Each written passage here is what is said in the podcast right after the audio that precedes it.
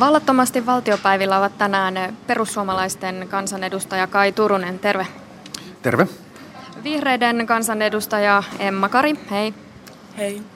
Ja Vasemmistoliiton kansanedustaja Li Andersson. Hyvää iltapäivää. Moi moi. Tuossa edellä kuultiin kirjeenvaihtaja Marja Stenruusin raportti. Suomi ei ole joutumassa erityistarkkailuun. EU-komissio ei ota Suomea talousohjaukseen. Vaikka Suomen velka on kasvanut, Suomi täyttää kuitenkin lähemmässä tarkastelussa kasvu- ja vakaussopimuksen ehdot. Mikä tämän päätöksen merkitys on lyhykäisyydessään? Kai Turunen. No mun mielestä se on, tämän merkitys on siinä, että se kertoo meille sen, että hallituksen talouspoliittinen linja on oikea. Eli näistä määristä kuitenkin rajat on ylitetty, mutta sitten ei jouduta tähän talousohjaukseen, niin kertoo siitä, että Suomen hallitus vakavasti suhtautuu taloudenhoitoon. Ja, ja, ja kyllä se komissiossakin nähdään, että tuota, tämä Suomen talouspoliittinen linja on oikea. Mitä sanovat opposition edustajat Li Andersson?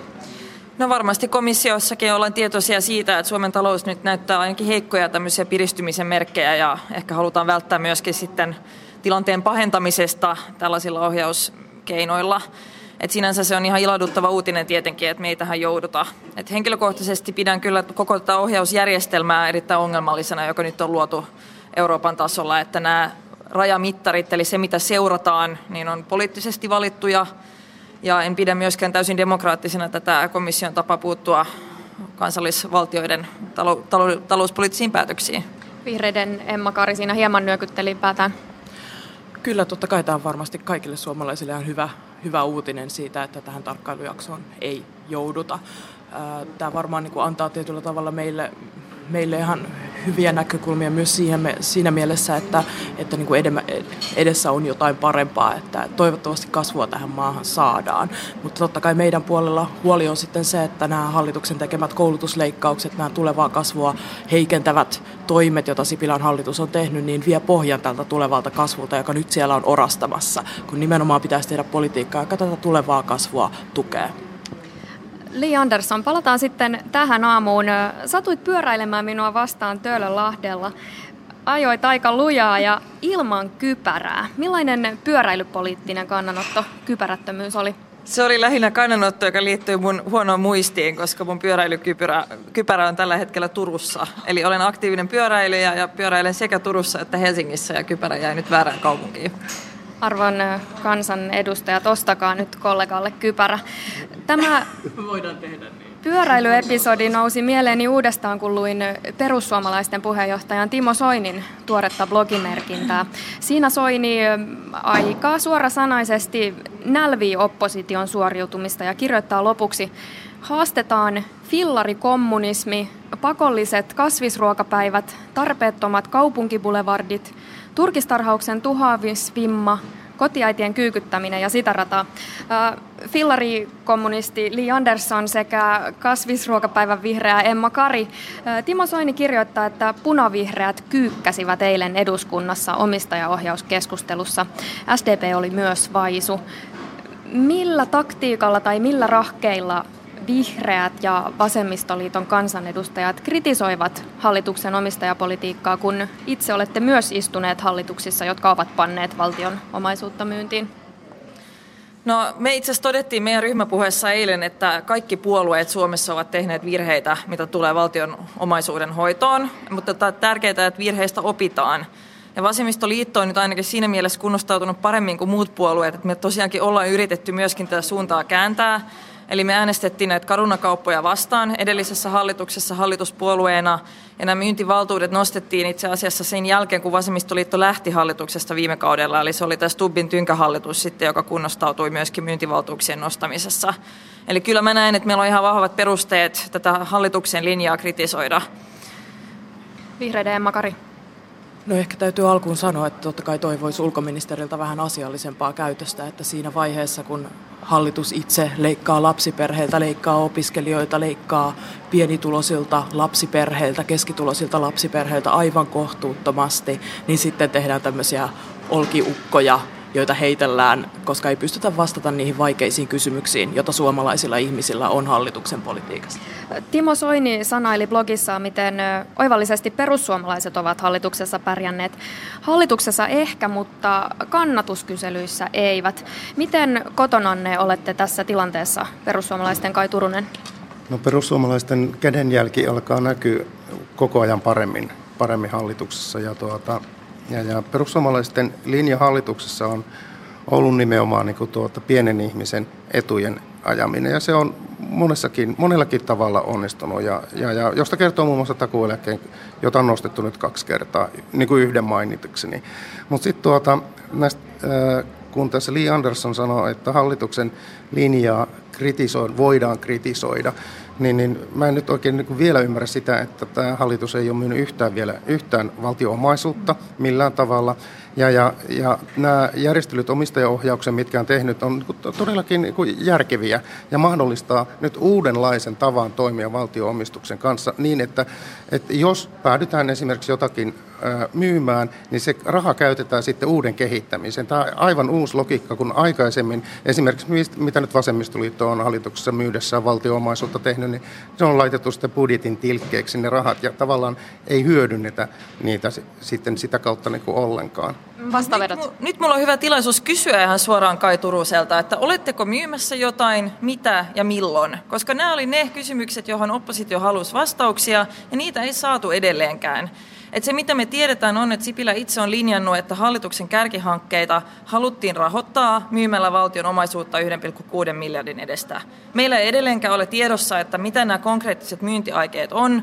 Ainoa asia, mitä me tiedetään, on, että hallitus on nyt perustamassa tämän pikkasen tässä vaiheessa edelleenkin epämääräisen kehitysyhtiön, johon sitten siirretään muun muassa Altian kokonaisuudessaan, jonka myyntiä te vielä vastustitte ollessanne oppositiossa. Eli voisitteko nyt sitten avata ja kertoa meille niin opposition edustajille kuin Suomen kansalle, että mitä tässä ollaan myymässä milloin, vai onko niin, että mitään ei olla myymässä? Tuota, mä en tiedä sitä, eikä tiedä pääministeri Sipiläkään siinä, niin kuin vielä sitä, että mitä myydään. Mutta kehitysyhtiö mun mielestä on niin kuin oivallinen hyvä tapa tehdä sitten sitä myyntiä, jos tarvitsee. Otetaan nyt esimerkiksi... Niin, jos päätetään näin tehdä. Mä en tiedä, että tuota, tullaanko myymään. Todennäköisesti jotain osia varmaan jostakin yhtiöstä myydään, mutta tämä kehitysyhtiön tarkoitus nimenomaan on sellainen, että jos on valtioyhtiö, jossa on eri kokonaisuuksia, niin näitä eri kokonaisuuksia voidaan joko myydä ja sen myynnistä saadulle raholla voidaan kehittää edelleen jotakin toista osiota siitä. Miten ne kärkihankkeet?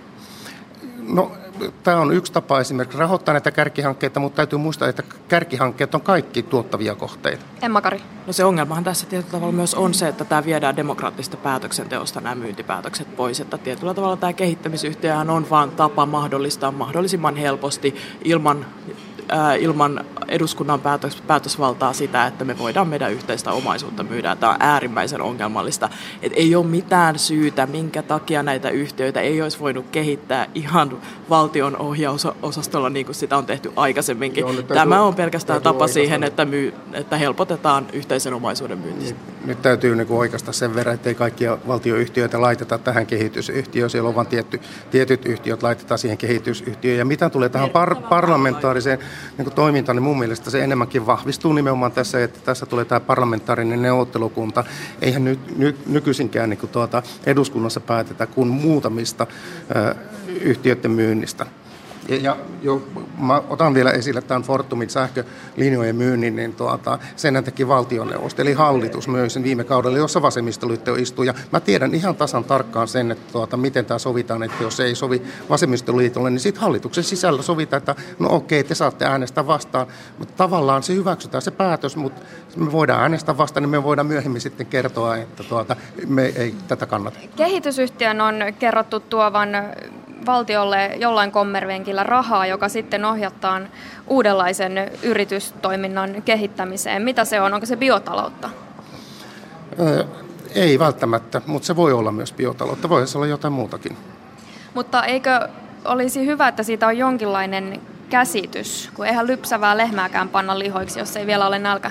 Ei varmastikaan lypsävää lehmää kannata laittaa lihoksi, mutta otetaan nyt esimerkiksi valtionyhtiö.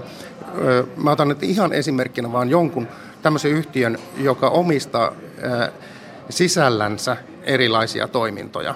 Ja jostakin toiminnosta, jossa valtiolla ei ole niin mitään intressejä olla, niin eh, tämän yhtiön sisällä voidaan sisältä myydä tämmöinen osio pois, jos siitä saadaan, saadaan rahaa. Sitten tämä raha voidaan käyttää esimerkiksi toisen osion, jolla on valtiolla intressi, niin tämän toisen osion kehittämiseen. Mutta tämän kehitysyhtiön ongelmahan on se, että kuten tässä kuultiin ihan suoraan Kai Turuselta, niin meillä ei ole, ei ole tietoa siitä, mitä hallituksen suunnitelmat tai aikeet on. Ja sä sanoit, että pääministeri itsekään ei vielä tiedä.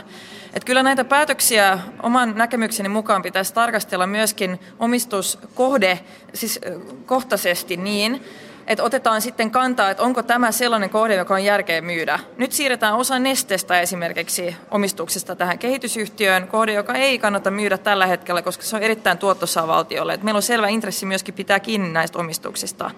Postia pilkotaan, noin puolet postin omistuksesta ollaan siirtämässä tähän kehitysyhtiöön. Ei tiedetä, tullaanko sitä myymään vai ei, vai mitkä ne seuraukset on tälle yhtiölle, jolla myöskin on erittäin tärkeä yhteiskunnallinen tehtävä ja palveluvelvoite. Ehkä... Eli me eletään nyt tämmöisessä epävarmuuden tilassa, että tiedossa on vaan, että jotain myyntejä tulee, ei mitä. Ja edelleenkään ei olla saatu vastauksia siihen, että tullaanko näitä myyntituloja myöskin käyttämään tämmöisiin kertaluontoisten hankkeiden rahoittamiseksi, kuten nämä kärkihankkeet, kuten pääministeri aiemmin on ilmoittanut. Parhaillaan tuolla, ei ole parhaillaan tuolla suuressa salissa käsitellään SDPn jättämää välikysymystä Suomen suunnasta.